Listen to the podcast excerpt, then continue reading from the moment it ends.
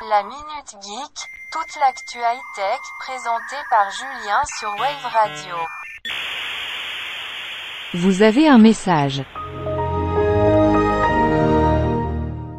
Le gouvernement a mis en place une nouvelle aide à la pompe destinée à 10 millions de Français. L'indemnité carburant.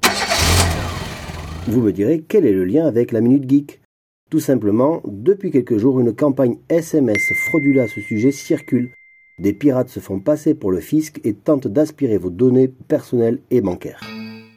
Comment reconnaître l'arnaque? Tout simplement, la Direction générale des finances précise qu'elle ne communique jamais par SMS pour promouvoir l'indemnité carburant. Donc si vous recevez un tel message, ces derniers ne peuvent ainsi provenir que de malfrats.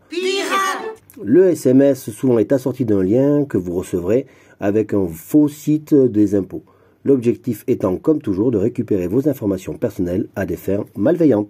La seule adresse officielle pour pouvoir prétendre à cette indemnité carburant est ict.impôt.gouv.fr. Le formulaire est en ligne jusqu'au 28 février prochain afin de faire votre demande indemnité carburant.